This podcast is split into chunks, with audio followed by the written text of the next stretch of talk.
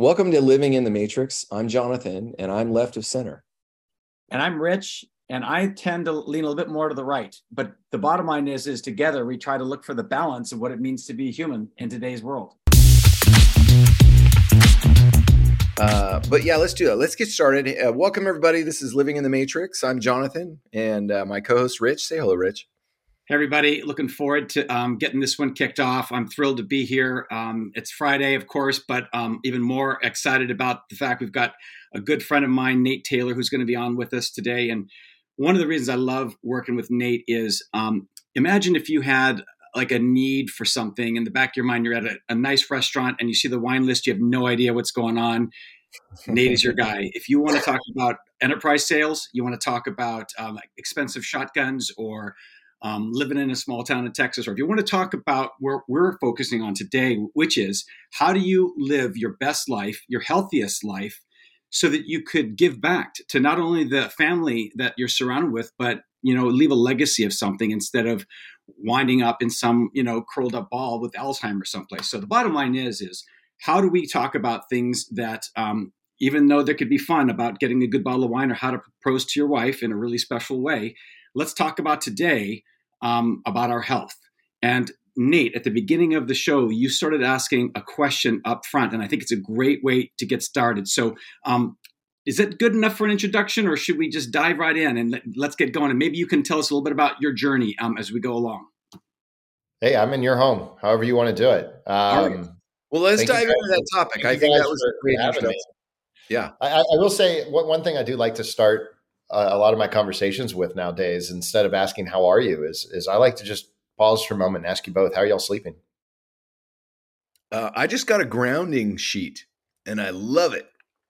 Okay. It freaking awesome. Works. It does. It freaking works. It, my sleep has been dramatically different since I got it a week ago. And awesome. um, I, so I can't say that's, you know, I believe in the placebo, but I actually believe in grounding. So um, it, It's so far, it's been excellent. Rich, how about you? Well, the C D C um, just published something on grounding. So uh, I can send that to you la- a little bit later. So we're going beyond like these ideas of electrons and, and pseudoscience to actually seeing it really work. And that's why we're talking today. The other thing I think it's important to mention um, before I tell you how I'm sleeping, Nate, is I, I do believe what I like about your angle is the folks we've had on are kind of unorthodox in terms of how they actually um come to the medical field. One of our guests said that ninety-nine percent of the health journals that you read in medical school are worthless. ninety-nine percent of what you're understanding isn't even helpful. one percent is. So I think, um, to be fair, um, Nate is um, talking about things that are a little bit out there, but at the same time, I think what he's offering and what Keyspan offers is a real practical kind of solution. You don't have to get kind of crazy in, in, in the mindset, but it's something that could be helpful. Right. Right. And in terms of my sleep, I find that when I have good workouts throughout the day and I go to bed around nine thirty or ten and take a little magnesium, my sleeping is great. I'll actually look over at the water that I brought with me to the table side and not even see it. But when I'm having fun and I'm out there having some good drinks and stuff like that, and I go to bed at, uh, let's say, um, you know, eleven thirty or, or later, I find that my sleep isn't good, especially with the alcohol in the system. Yeah. Do you guys both have trackers that you wear to track it? I don't. Uh, no. I have an iPhone. I don't wear my watch at night. Do you wear your watch at night? I charge mine. I, uh, I wear mine at night, uh, and and I wear a Whoop, uh, which I'm not wearing. Charge it? I charge it in the morning when I shower. How long does it take? Twenty minutes. I didn't realize minutes. that. I always thought it so took like. By the time I'm done shaving, showering, getting dressed, all that stuff, my watch is charged, and I, I throw it back on and go. Yeah. So Nate, It's, why don't you just dive in? We're going to come back to that topic, but why don't you dive in and give us a perspective, because you have a company called Keyspan and you took on sort of the healthcare system. What, what, what give me, unpack that a little bit in terms of uh, there, there's conventional hair, healthcare, but we talk to people who are outside of that vein and you're one of them. What, what is Keyspan doing? Yeah. I'm so glad you asked. Uh, Healthcare is an interesting term for the system that we live in, I think. Um, and, you know, you alluded to medical school and what is useful and what is not. And first, before I begin any of these things, I need to preface, I am not a doctor. I do not have any medical background. So this has been uh, a very steep learning curve and a long journey for me to get to this point. And luckily, I'm surrounded by some amazing nutritionists and doctors and health coaches and functional medicine folks uh, who are in this space. So a lot of what I'm saying is going to be parroted from, you know, what I have learned from from the experts and the specialists. Um, so with that public safety announcement uh, out of the way, let's get into the healthcare system. I uh, I had my first kid in my late thirties. I was, you know, an older father. And when I turned forty, I just had one of those moments where I woke up and I said, God, I just, I feel old. I am way too young to be feeling old. Mm-hmm. And that began the journey of trying to figure out, first off, why am I feeling this way? What is actually going on inside my body? And what can I do about it? And so I went to my general practitioner. That's the first step that you naturally do in a process like this. And uh, quickly discovered that the entire healthcare system is designed to do one thing. It is designed to identify an illness or a ailment and provide a solution to that illness or that ailment, which is great, right? If I have COVID, I'm going to go see my doctor. If I break my leg, I'm going to go see my doctor. If I have to have surgery, I'm, I'm going to go see my doctor. If I have cancer, I'm going to go see my doctor. But what I've learned is that roughly only around forty hours of eight years of medical school is spent on preventative mm. education within the healthcare uh, and medical school community. And they are designed and trained to cure. And that is paired with the massive pharmaceutical industry, which is then feeding them a pipeline of cures for mm-hmm. whatever it is that they're diagnosing. And when I came to my doctor and asked for a solution, the first solution, knee-jerk solution, was great. Well, you have low testosterone. Let's get you on testosterone, right? There was never a discussion about what can I do naturally or what type of lifestyle choices am I making today that are hurting my testosterone, right? Mm-hmm. It's, you know, I, I found out later that it's clearly choices that I'm making that are causing me to have low T. It's not because of my age. It's not because of my place in society. It's my fault, if you want to lay blame anywhere. Mm. And I quickly learned that by being on testosterone, it was a terrible choice. It was going to be something that I would be dependent on for the rest of my life. My body would then, you know, not be producing its own testosterone at the same rate that it would be. And I would still have never solved the underlying problem that caused that in the first place, which is the fast track to an eventual bucket of, you know, take your pick. I have a half a dozen different chronic illnesses. Mm. Excuse me. So that took me down the path. I went to look at places like the Cooper Clinic that are, you know, ten thousand dollars a visit. I don't have ten thousand dollars to spend on a doctor's visit. Uh, but I reverse engineered all their tests. And I went back to my doctor and I said, hey, I want all these tests. I want a much larger blood panel. I want bone density scans. I want lung capacity t- scans. I want, um, uh, you know, to look at my arteries and see how things are looking, DEXA scans, all the stuff. And uh, she was able to do it. Cost me about seven hundred dollars or so. Insurance was able to cover most of it. She got very creative with creating the reasons why I needed these tests. But that again highlights what's wrong with the system. It was very hard to get my insurance company to pay for preventative mm-hmm. testing and screening, which today blows my mind. Like that Naturally, is really, it, it makes sense, right? I mean, look at all the losses and claims they're getting out because of theft, but now we go down the path of losses due to people dying and getting unhealthy. It's just yes. going to be exponential from where it is today. So they are, it's absolutely vested interest of them to have preventative processes in place and encouraging so, it.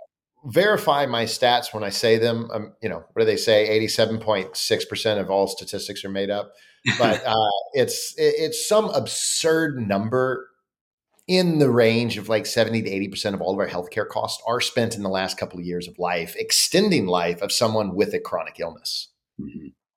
And this one, I, I am I am certain of. Seven out of ten Americans, seventy percent of them are dying from preventable chronic illnesses, which just blows my mind. Anyways, so I digress. Back to the journey of where we're going. Let me let me interject here real quick, Nate. is is it fair to say, because this is my perspective, is that modern Western medicine yeah. isn't really interested in a cure, even though that's what they say they are. They're interested in the maintenance of the cure, because if they lose the, if they cure the customer, they don't have a customer anymore. So it's easier to put you on something that's maintenance to the problem rather than actually curing the problem. Because most drugs don't really cure the problem. They mask they the symptoms.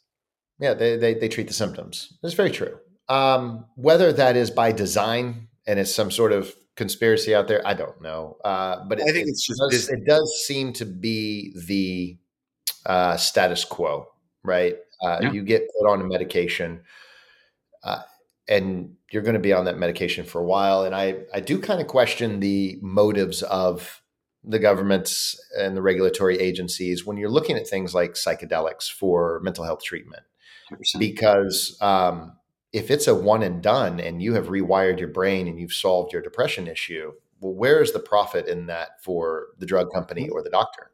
Mm-hmm. Exactly. Um, and I just, I question the motives behind that. I don't have any. Well, you know, anything there. It's just like, mm, I don't know. I mean, let's talk about um, depression, right? I mean, there's a lot of um, evidence out there that says that, um, well, first of all, if you're on meds, oftentimes they have to change. They, that's another sliding scale, right? It's not like one and done. But there's a lot of great studies that show if you meditate, if you have a community, if you exercise and eat well, spend some time in the sun, and and, and sh- surrounding yourself with, with with positive, you know, kinds of environments, that's eighty percent of the battle. And I'm not a doctor either, um, but I do believe we have way too many people on antidepressants in this country. And, and the fact that you can die coming off of those things without a long ongoing process. Hell, if you look at the movie The Fall of the House of Usher, it's a Netflix series, talks about, maybe it's a pseudo, you know, Purdue Pharmaceuticals, but you can just see um, that it's not a healthy environment. So I guess what I'd love to figure out, Nate, is when you, you, you see the pain, you, you realize that something's broken, where do you start going down the path of things that A, are really reasonable and can really work, versus this idea of, there's a lot of pseudoscience out there. Like somebody says, eat, you know, more cilantro, or somebody goes, you know, do ice baths. Now, maybe there's some benefits to these things, but where do you um, hone in, and where does Keyspan hone in on the things that you know Um, can be a good positive factor, and ones that you kind of cast aside as, hey, l- listen, that, that those might be anecdotal, they might work for a, a few others, but let's just focus on reality here. Where do you kind of draw the line in, on those kinds of um, controversial things versus something more reasonable? Great question. So at Keyspan, the way we began to think about the development of this was uh, starting with the foundation of the First off, what, what sort of makes up the full health of a person? I can test my blood biomarkers, but is that tell me everything that I need to know about the person? I can test my gut biome. Does that tell me everything about that person? I can go to a psychiatrist and talk about my mental health. Does that tell me everything about that person? And I realized that it doesn't. You really kind of have to look at all three of these things. You know, with the vagus nerve that is connecting the brain to the gut, the gut being considered now sort of the second brain that's out there, uh, and then how that ties into the blood biomarkers. If I just look at your blood biomarkers without having a conversation with you and understanding your mental state and understanding who you are and what a day in the life of Rich or the day in the life of Jonathan looks like, I am looking at it in a very limited, narrow um, facet, right? What if you're going through an incredibly stressful divorce? And I see that you have really high inflammation in your homocysteine, or your cortisol is through the roof. Um, what if you are a chronic, um, uh, you, you have a chronic sleep issues and you just aren't able to get sleep, you know, or you have a newborn child and you're not getting sleep for several months, you know, that's going to show up in the blood. But if I don't understand your life situation, how am I ever going to properly diagnose that and properly give you tips and ideas on how to make some lifestyle lifestyle changes to address those underlying problems? And so that was sort of the foundation, that triple point: brain, mental health, uh, gut, and blood.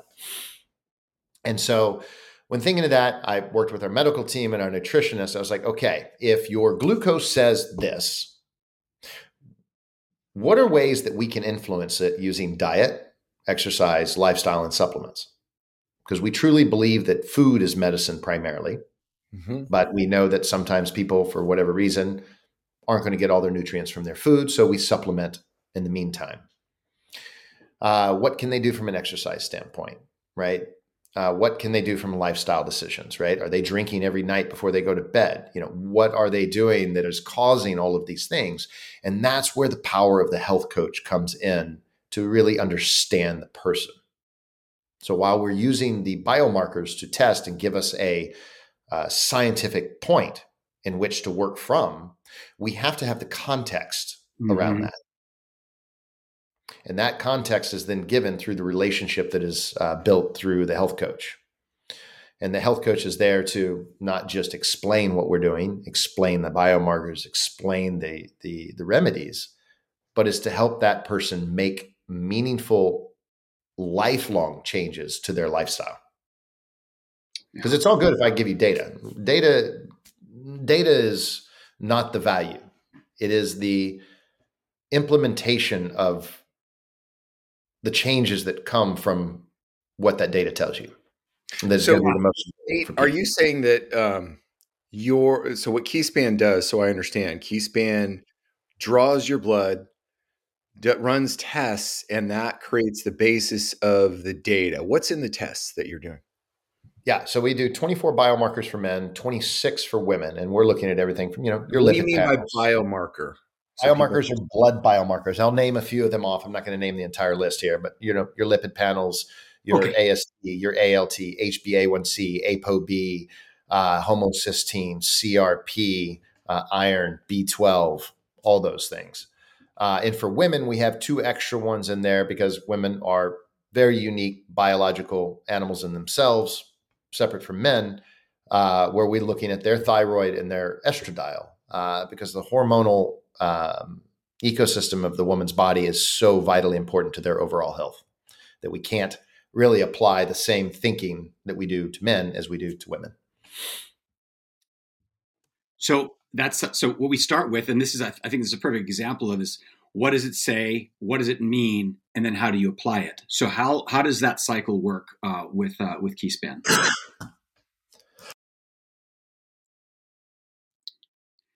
I think you got some cedar analogies. Is that what came up in the app? Yeah. I'm sorry, man. Cedar has started here in Texas and it's brutal. Ah, sorry about that.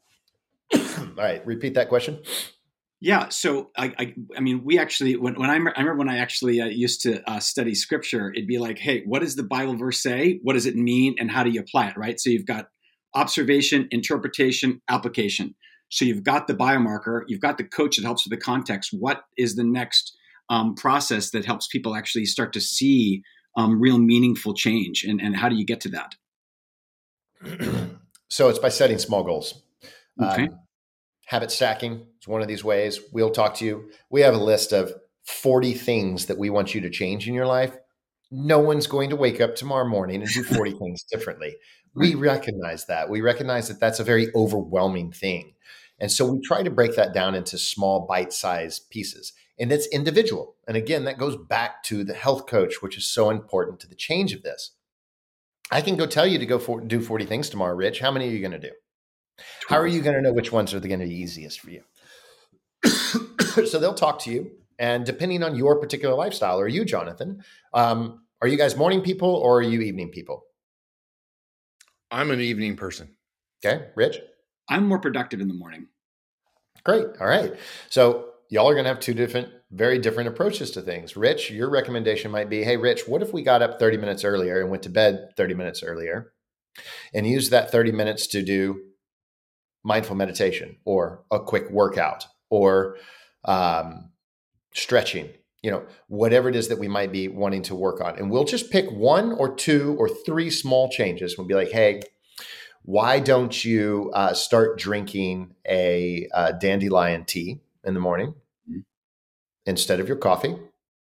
And let's Why start working on to cleanse your liver. Your liver is a big uh, regulator of a lot of your hormone production and, and, and circulation within the body. And for me, for example, you know, my testosterone, one of the clear things was reduce my alcohol, cleanse my liver. uh, get better sleep, and then start doing strength training, right? These are four small things that I could start to do. And I was able to boost my testosterone one hundred twenty points in four months, naturally. Wow. Is that free testosterone? Yeah. Yeah. I mean, massive change in my life. I can't tell you how good I felt. Mm-hmm. And it wasn't changes that were, you know, I wasn't being asked to go on the, uh, uh, you know, an N F L football training program here, right?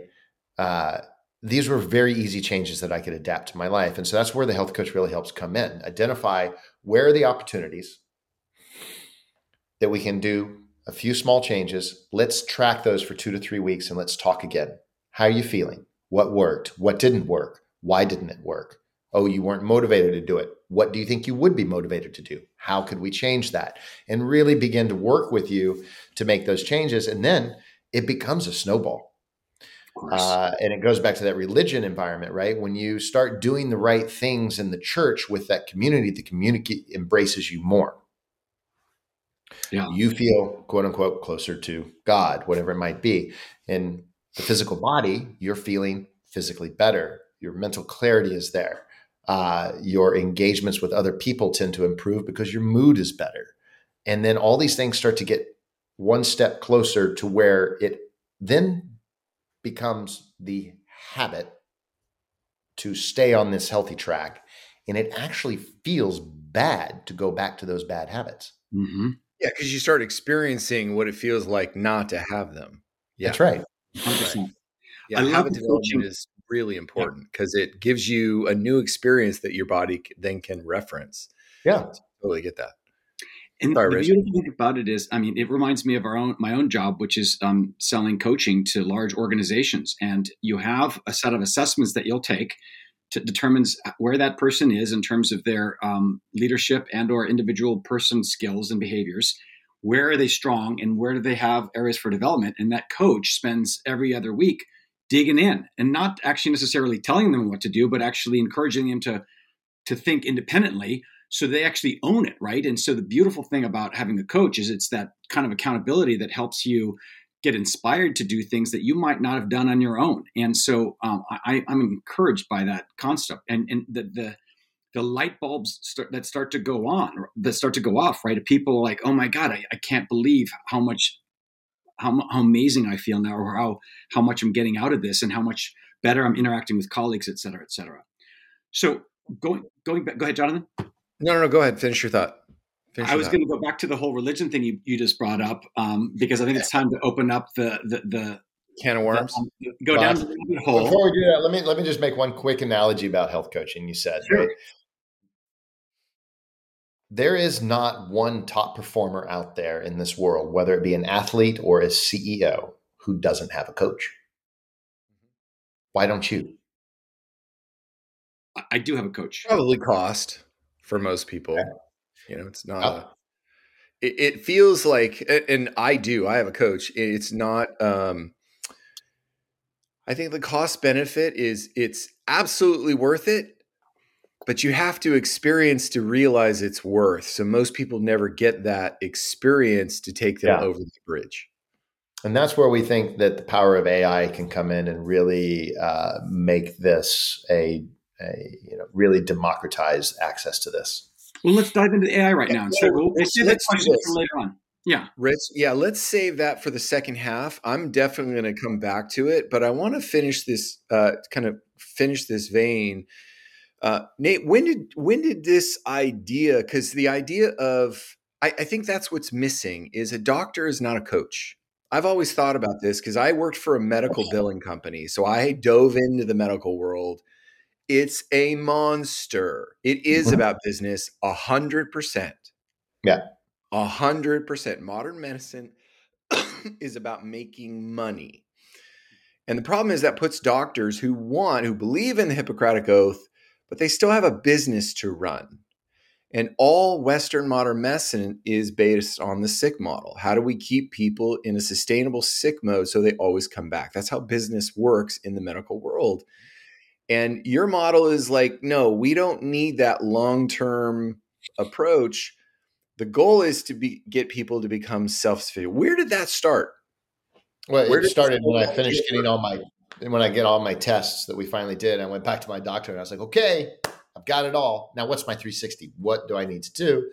And the recommendations were very uh, generic and left me very unsatisfied. So that then took me out. I took all my data and I went and hired a nutritionist. I went and hired a health coach. I went and hired a personal trainer, went and talked to a psychiatrist, and put all four of those things together. And based on that work and several thousand dollars later, I had a plan, a roadmap for myself. And when I told all my friends about this, they're like, oh, that sounds amazing. I want to do that. And then I showed them how much work it took.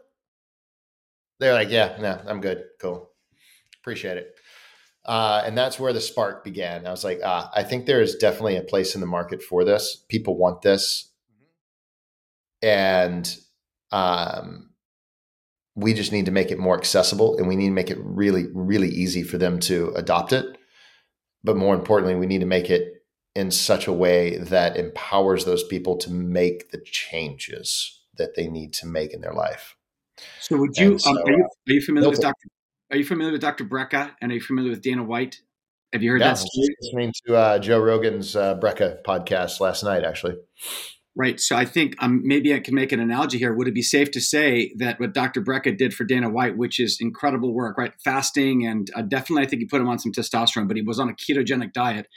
Are you saying your your your trajectory is, let's do something very similar, but for a fraction of the cost? Because God knows Dana White's got a lot more money than we do, right? Yeah. Yeah. Yeah. Yeah. We, we want to do this for a fraction of the cost. You know, right now we're starting at one hundred fifty dollars a month, but you know, we want to be able to get that down even further uh, to be able to capture a larger swath of the audience and work with employers to have them sponsor it for their employees. Oh yeah. yeah. I could see so. how this could definitely work for health related issues for employees, because it's an investment in their improvement. Yeah. Um, Nate, I want to ask you this question, because I think this is what I've been thinking about in preparation for meeting with you. Is modern Western medicine doesn't take an intentional approach. It's take this pill and you're good to go. It's not, there's not uh, the, the mental aspect. And I think that's what's powerful about this, is the mental aspect is really the true barrier to health, because all sickness is stress related. And when you create these stressors in your life, your body says, okay, your body's going to get fucked up because you keep holding on to all this shit. That's going to cause disease. So it's dis-ease. What role does coaching play in changing that? Because I think it's an intention. If I think I'm, uh, if I add that voice in my life that helps me develop that intention of health, I'm only going to be dealing with the stress at its core. Like, what role does the coach work on in helping people kind of create that inertia and energy to say, I'm actually worth taking care of? Because I think that's probably part of the journey, isn't it? Well, it's one hundred percent part of the journey. Yeah. And I'm really glad you brought up the mental, the mental health and the mental state side of things. And, and quite honestly, I think we're just scratching the surface in terms of how much our mental state impacts our immune systems. Um, and yes, you are one hundred percent right that our, a lot of our diseases are caused by that. Um, I would go one step further and say, you know, most of our diseases are caused by inflammation of some type or form. Yeah. Right. Stress creates the inflammation. Absolutely. Yeah. Cortisol, it's that, the roof. cortisol yep. is, a, is a trigger for that. And, um, and, and you see it as well in just, in a very unscientific way. If you just look at your group of friends, you know, you've got the Tiggers and you've got the Eeyores, right? Who gets sick more? Eeyore. Eeyore is always sick. Oh, they do. Oh yeah. Yeah. Yes. Yes. Yeah. No, Tigger's never sick. And even if Tigger is sick, Tigger's pissed off that he's sick and is still out trying to get stuff done. It's like, ah, I'm so annoyed that I'm sick. I got to get over this. Okay. Right. Um, so, uh, just validating what you were saying in that sense, Jonathan, I think there is a lot to be said about the mental game. And that's where we think the health coaching is that, that critical link. You can go get your data about what's going on in your body in a thousand different places, but what do you do with that data? And how do you incorporate the changes you need to make in your life in order to make the changes in the data. And the health coach is really your partner to do that. You know, they are trained to be empathetic yet encouraging. You know, they're not judgmental. Uh, and, and that's one of the big barriers for a lot of people. They're like, they feel guilty or they're embarrassed because they didn't follow instructions. Yeah. And so like, oh, I'm going to avoid my next meeting. I have people that I know who are like, I'm not going to go see my doctor because I don't want to find out what's going on. They're just truly afraid. I'm just like, that just blows my mind. I'm like, how's that? No, then no bad news. Yes. Yeah, I was like, how, how can you live like that? Like that, just to my standpoint, I, I don't understand that completely at all. Mm-hmm. Um, I understand that there would be fear. Sure. And I can empathize with the fear, but then using that fear as an excuse to really not ever know. Uh, I just, I really hope that anyone listening to this that is scared, I just encourage you to please go find out just yeah. for your own, you know, your own sanity. Yeah. I'm going to ask you one of your questions. Uh, your primer was amazing in terms of giving us uh, lead-ins. What role does spirituality play in this whole part? Because how do you view that intersection of spirituality and physical health? Because I think it's huge. I think it's everything. But how do you see it? Well, I think there have been a lot of studies that have shown uh, that religious and spiritual people are generally healthier and live longer. Uh, and it goes back to a lot of the key things that has been broken down, you know, everywhere from the Blue Zone books to um, to Eastern Eastern medicine and traditional medicine, is that, you know, having spirituality provides several important mental things. One, it provides purpose. Tell us. Yep. Two, it provides community mm-hmm. and support. Three, it provides uh, safety, right? Uh, and an overall reduction of anxiety. Uh, and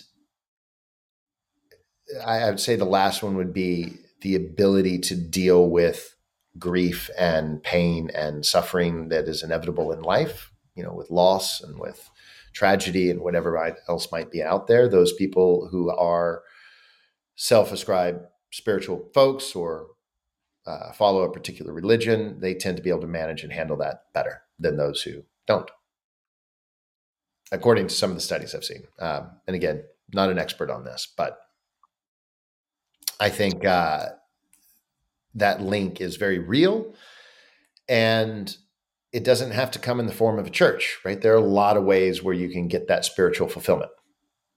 Um, and you're, you're seeing that more and more with the younger generations as they're moving away from the organized traditional religions in the Western world. They're moving towards health and wellness, honestly, as sort of their religion, right? That is the, the ethos, right? Because it offers dogma, it offers ritual, and it offers community. A lot of the same things that uh, power the church and the philosophies behind the church. No, um, um, we had a guest. We had a guest yeah. on who went from Mormonism to atheism, and she's in the process today of um, helping people what we call in the postmodern Christian world deconstruction, right? So you have these beliefs, this set of narratives, meta narratives, if you would, and they come crashing down because of new things that are introduced. And so for a lot of the church, and something you can maybe dive into this now, but if you think about the evangelical church, which we've been a part of for a long time, the idea of evolution, right? If if, if evolution is real, does that mean Adam and Eve are not real? What do you do with, um, you know, sin, hell? Uh, we've had conversations about hell on this. So for some people, coming out of these things is actually really, it's it's devastating. It's like, um, you know, if, if you if you if you have this belief in a place that you can go that's going to give you all happiness because you know you said the right things and did the right things, and that's now the undergirding story behind that is going away. It's it's it's traumatic. I mean, people you know go through. It's like a, a big loss, right? And so.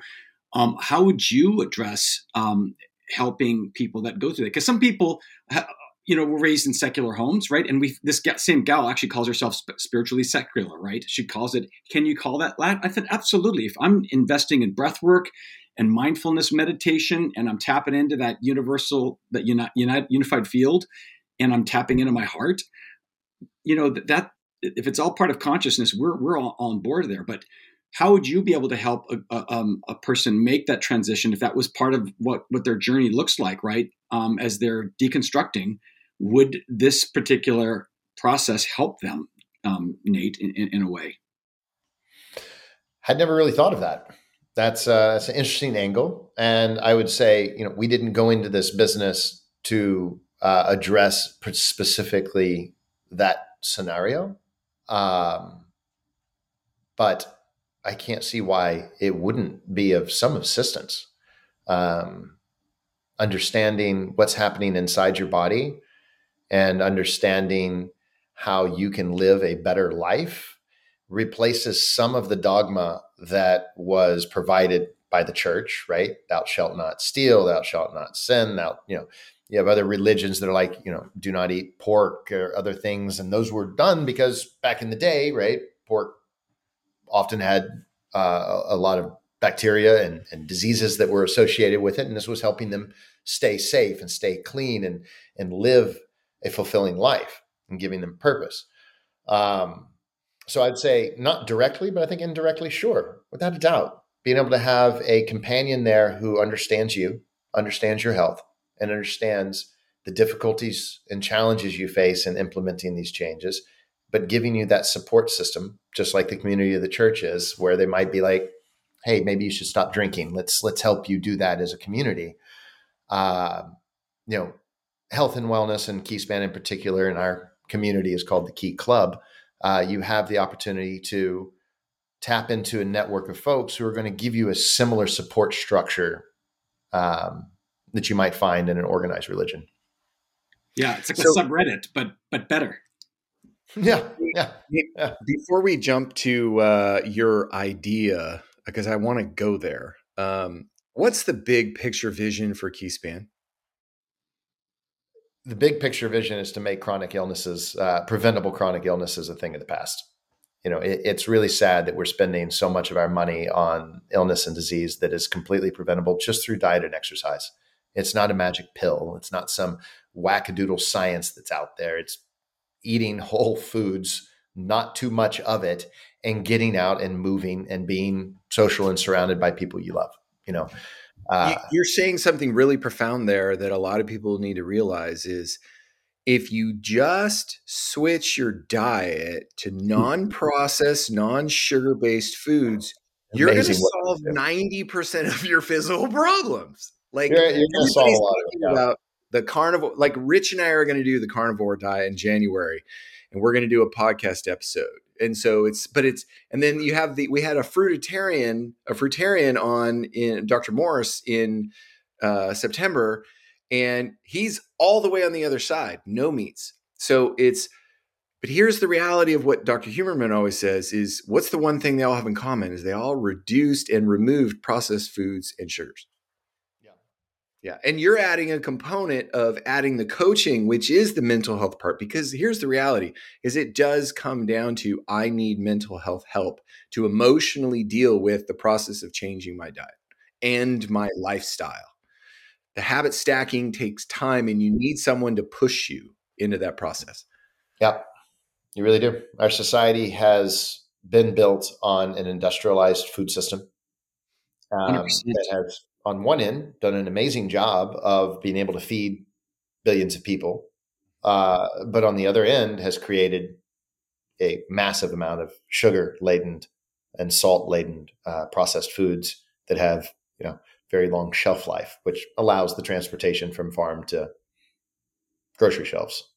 Yeah. But uh, yeah, it's, it's hard to navigate in this world that carrot stick and that salad over Doritos.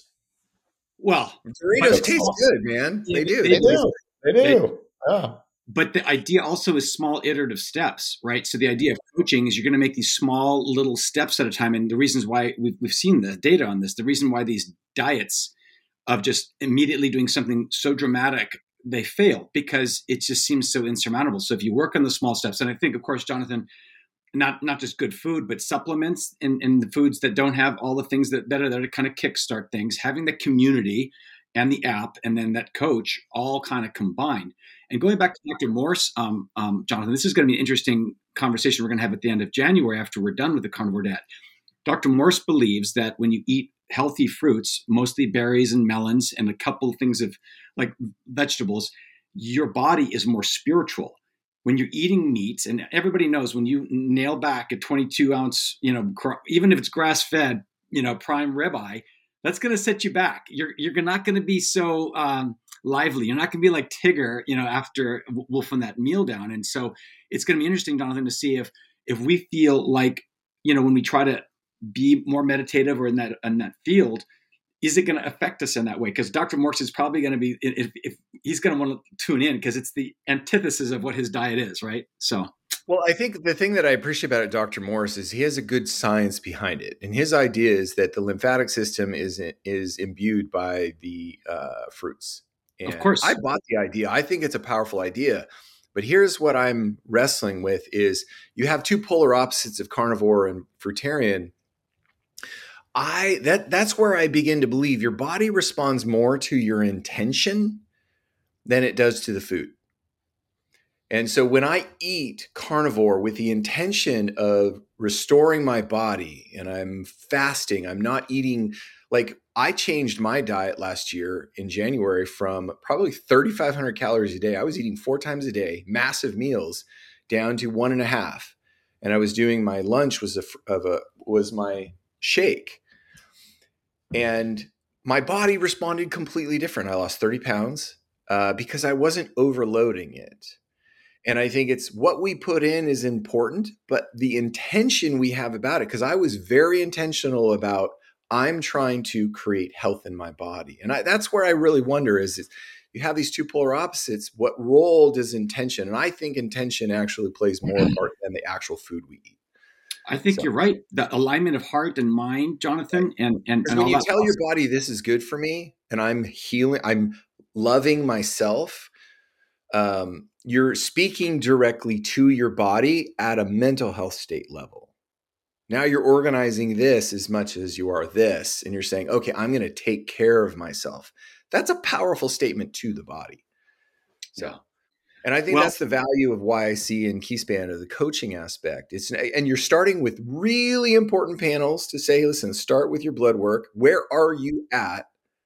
So you have a clear measurement factor, but then you have it coupled with coaching that helps you improve these dramatically. And you probably start even ticking off diseases as you start. I can see the path where people can approach this process and very clearly, if they stick with it, see the value, which is, it, it's that upward spiral effect. You're seeing it and then believing, and you're seeing it more, and then you're believing it more. And then the coach just is lightly pushing you forward. Absolutely. All right, here we go. It's time for the big one. We uh, I, we did talk about having controversial guests, people doing outside of the status quo, but we also tuned into the fact that Keyspan is actually a pretty conventional process, very pragmatic. And the kinds of things that are happening are kind of in the mainstream, and you can kind of count on them instead of something blowing up. But at the beginning of the podcast, um, Nate, you were talking about a bold idea that may or may not have relevance and significance. Why don't you open that question up to our audience and to us, and let's dive in. Yeah, so this is just a thought experiment I've been thinking about for the last few weeks. And so um, this has not been fully thought out. So we're going to just spill it all, all the beans out here on the table here, and we'll chase all the squirrels and see where they take us. But the idea is, is that uh, with the decline of organized religions and the younger generations uh, and even the older generations just shifting away from organized churches um, and religions, not necessarily becoming atheists so much as maybe just agnostic. Uh, what is filling that hole? And there is a, is there a potential case to say that health and wellness and the optimization of your own personal physical and mental being is a replacement for that? Um, and I throw that out there to ask you guys to bring up some comparisons, like talk to me about some of the dogma and the rituals in the church, and let's see if we can find those analogies on the health and wellness side. Well, obviously, in, in a traditional Christian framework, you, you, you're raised up into the church, you do what's called an altar call, where it says, yeah, I'm giving my life to the Lord. Mm-hmm. And you go through a set of learnings where you start off with probably general old, older Bible stories, and then you got to learn and grow more and more. And as you get to that age of accountability, that's when the bad news starts kicking in. That is that a lot of the people in this planet, in fact, the majority of them, uh, unfortunately, because they haven't um, heard a particular viewpoint of Jesus or of Muhammad or somebody, um, end up um, at the end of their lives um, gnashing their teeth and burning in hell for eternity, right? Um, we've fleshed that out on this uh, on this particular program, because we actually lean towards a more of a reconciliation God who actually does allow people to go through a lot of pain and suffering through an eon or more, but then ultimately God's love will redeem them. And that's called universalism, Nate. So we fleshed that out a lot. But in terms of like the dogma, so let, let's just talk about maybe something like original sin, which is a very common Christian theme.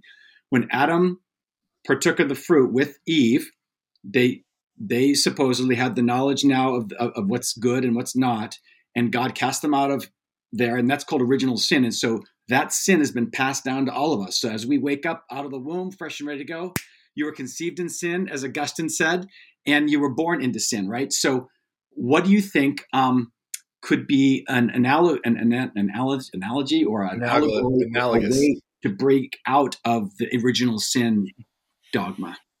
Sure. Let's talk about um, let's talk about generational um, epigenetic stresses that are passed down from generation to generation, mm-hmm. right?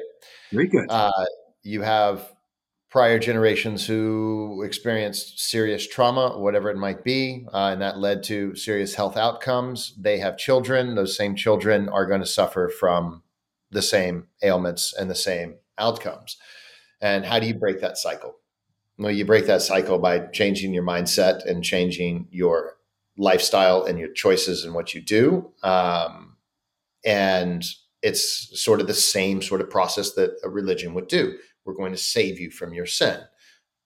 The body is going to heal itself from its past uh, historical um inflation. It's in the marker. Yeah, you've got the in the in the D N A. You're trying to pull that out yeah. of the sequence from a future generation. I think it's a brilliant answer. Yeah, well, I want to I want to validate what you said in the beginning. Is there's so the nuns are the fastest growing group over the last two decades. So the nuns have gone from uh, like my kids don't go to church at all. Uh, Rich and I don't go to church anymore at all. So the nuns has grown dramatically. You know, a large, you can create a thousand reasons, but the reality is that it, it reached its efficacy of what we grew up in. It's the idea of the church became a place to create community. Yes, that always happened. Like I grew up in a world that was the, one of the first mega churches in California, and we were seventy-five hundred people in nineteen seventy-five. So we did this explosion thing. There's a tremendous amount of love, but there's also the culture of this is how you step into the bubble of safety, of community, but it also included a narrative of you had to be good. Okay, not that you are good, but you had to do good and be good in order to be part of that community. And I think that's what a lot of people pushed back on. When the homosexual community started, you know, getting larger in the seventies and eighties, they had to really wrestle with that, and they lost. The church lost the war against the L G B T community because it didn't respond with love. And I think our children are now saying, well, if it can't affect the least of these, the, the outcasts, then what's the point? And I think what's happening is now is they're all shifting over. I saw a meme that I shared with Rich yesterday.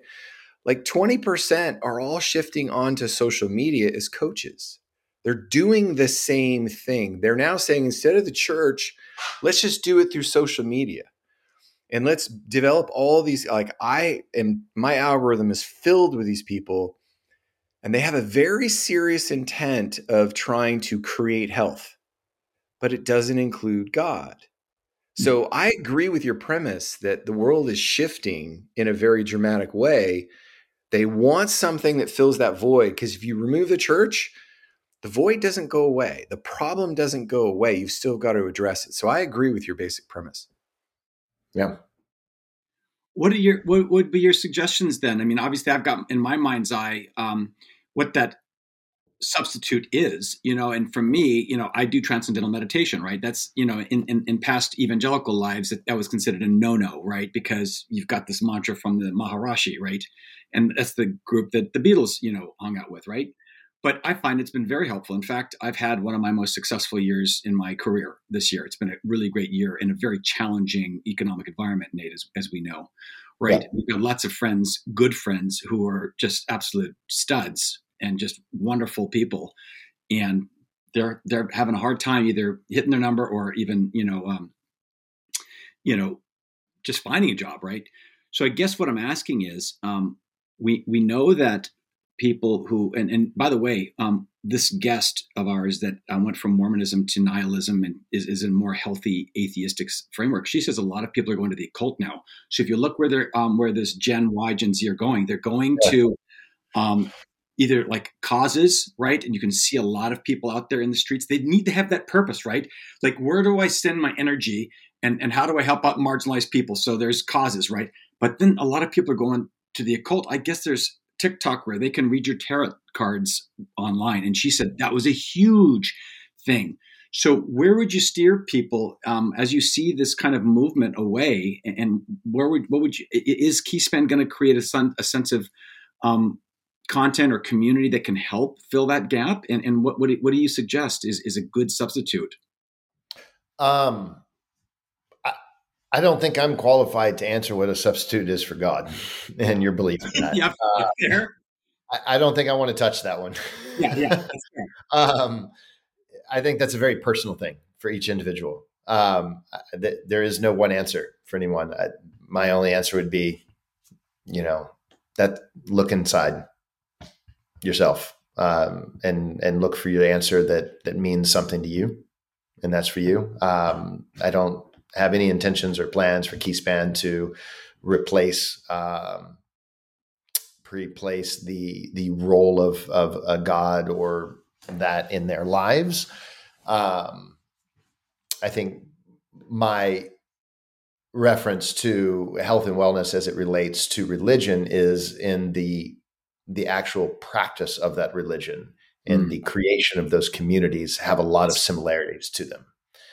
Um, so I, yeah, I, I don't think I can answer that, that deep question. That's um, that, that, that would be for a theologian, I believe. Well, I but think I it's actually with this, I think uh, Aristotle did say something that was very thought provoking. And that was, if there were no God, it would be necessary to invent him. Well, he believed uh, in God. He believed in an uncaused cause, right? So he believed in a prime mover, if you would, right? So, yeah. Like yep, all so I don't know if that's yeah. uh, the human condition that creates it, or if that is what created the human condition. Uh, what you know, what came first? Nate, yeah. what made you think of the question? Uh, which one? Which question? The one you were asking about the shift. What made you think religion, of that? Yeah, as organized religion yeah. is getting, I mean, the, the mainline denominations are drying up. You mentioned that, right? I mean, and people, this young group of folks are moving away from the church in, in massive droves, even L D S, right? Because they're seeing very similar things. And that's a very strong, um, and that you've got excommunication, you know, in the L D S community when you leave. So that's such a big traumatic thing. So I guess Jonathan was trying to figure out, um, you know, where, um, you know, where did that you come from? On this? Yeah. Where did it come from? Uh, it came from some articles I started reading recently that were uh, talking about just that, about how health and fitness was and wellness was replacing or filling that void uh, for that generation and for the, the groups that are um, finding their spirituality outside of the church. Yeah. And I just, I started going down that rabbit hole and thinking more and more about it and thinking about the analogies of it, why it works, why that is a place that they're going, um, and what, what could be the benefits to them and to society for that, if that is a trend. Yeah. So we got time for a couple more questions. Rich, I'll ask one and you can ask one as well. Uh, but I'll start because this one really captured my attention is, if you had the power to make one change in the global healthcare industry, what would it be? It would be centered on one word: prevention. Mm. Why would and that be, why, why is that your choice? Because of the, well, the macroeconomic side of it, the trillions of dollars that we would save by preventing illnesses rather than treating them, number one. Uh, the human condition itself, uh, avoiding a chronic illness will just lead you to have a more fulfilling and happier life than having to deal with a chronic illness. Uh, I don't know if either of you have ever had a family member or loved one that has um, suffered or is suffering from chronic illnesses. Like it's it's not it's not a great it's not a great experience. Uh, it's not a great experience for the person going through it. It's not a great experience for the ones that, you know, their loved ones that are around them. Um, and ultimately, it comes down to health span and lifespan. You're going to hear in the longevity space that a lot of people are obsessed with extending their lifespan, but that's really, to me, not the, that's not where we should be focusing. The focus should be health span. I don't want to live to one hundred twenty if I'm in a wheelchair. What do you mean by health span? So our audience understands. Health span is, is the length of time at which you are feeling generally healthy, where you can do everything that you want. Your movement is there. Your mental capacity is there. Your physical uh, uh, capabilities are there. Um, you know, you can pick up your children or your grandchildren, and you can walk up and down stairs. You can carry your own groceries to the car. Right? Having a healthy span of life is much more important than living longer. Now, inevitably, barring some accident, if you have a long health span, it will extend your lifespan.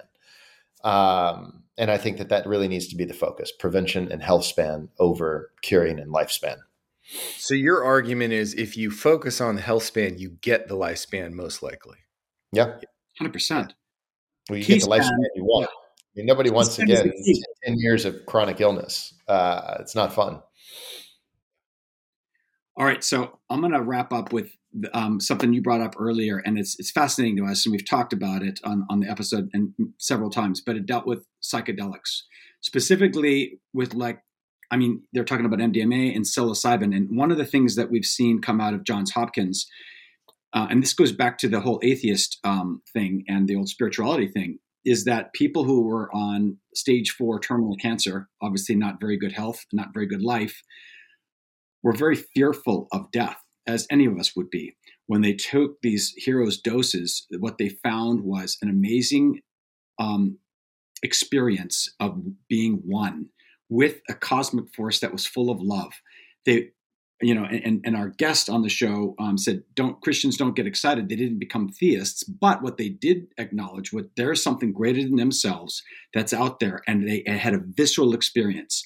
So asking you, what do you feel the role of psychedelics is going to play in the next um, three to five years um, in terms of legislation, in terms of health, in terms of overall well-being? I think there's a lot of promise there. Again, I'm not a doctor, uh, so these are just my opinions. But I think there's a lot of a lot of promise there. Um, the initial studies that are being done now on on humans, the controlled studies that are happening, the results are truly miraculous. Um, and I do think that there is something there that could help society and help the collective consciousness of humanity uh, if we are able to better understand the impact of psychedelics on our mental health and in our health systems and in our society and the role it plays. Uh, so I just, I just hope that there is more money put into the research. I hope that there is more uh, education that is given to the general population, and importantly to the politicians who are making the uh, the decisions on the regulations. Yeah. Um, and I just hope that there's a, a positive outcome that comes from this this initial interest in in its potential. I, I think there is something there. Yeah. Uh, so I'm, I'm excited about it. I, ho- I hope it. So are we. I hope it comes to fruition. Nate, where do people find Keyspan? How do they find Get you? Keyspan dot com. So w w w dot get keyspan, and that's the key to your health span, keyspan dot com. Um, and you guys, um, I think we created a code for, for all your listeners. What is that code? Well, why don't you guys just use the code Nate one hundred for uh, going to get keyspan dot com. Use the code Nate one hundred. Awesome. Very good. Yeah. Nate, it was a pleasure having you on. I wish you the best, because I think what you're doing is surprisingly simply, uh, simple and holistic. You're taking the base panels of, you know, you're bringing in the coaching, and I actually love what you're doing. And I want to encourage our listeners to consider these kind of ideas if you're really needing, especially with chronic illness, because I love the idea. You want to be preventative, and all of these things are preventative. So well done in what you're doing. Thank you for uh, for building this kind of organization. We appreciate that. Well, thanks, Jonathan. Thanks, Rich. We're excited. You know, it's a good purpose-driven mission that uh, every person that we can make healthier and live a better life, it's a win all around. We love Absolutely. It. It's top of mind. Uh, I've been thrilled to see you again. Looking forward to getting out to Austin in the not too distant future, but thanks for this great um, overview of Keyspan. Uh, I'm thrilled about partaking uh, as soon as I get, um, I have to fast for a little bit, get some of these supplements out of my system, and then I'm going to get lined up with my coach. So I'm looking forward to the journey. So yeah, I can't wait to have you. Be yeah. awesome. Thank you awesome. guys. All right. Uh, thanks for listening. This has been Living in the Matrix podcast. Uh, please review and comment. We'd love to hear from you. If you have a guest you want to uh, suggest, please do so at our website, living in the matrix dot a i. Thanks to Nate for joining us. Uh, any last words, Rich? Say goodbye. Happy, happy Friday and happy holidays and healthy holidays for everybody. Absolutely. All right. Uh, much love, everybody. Have a wonderful weekend.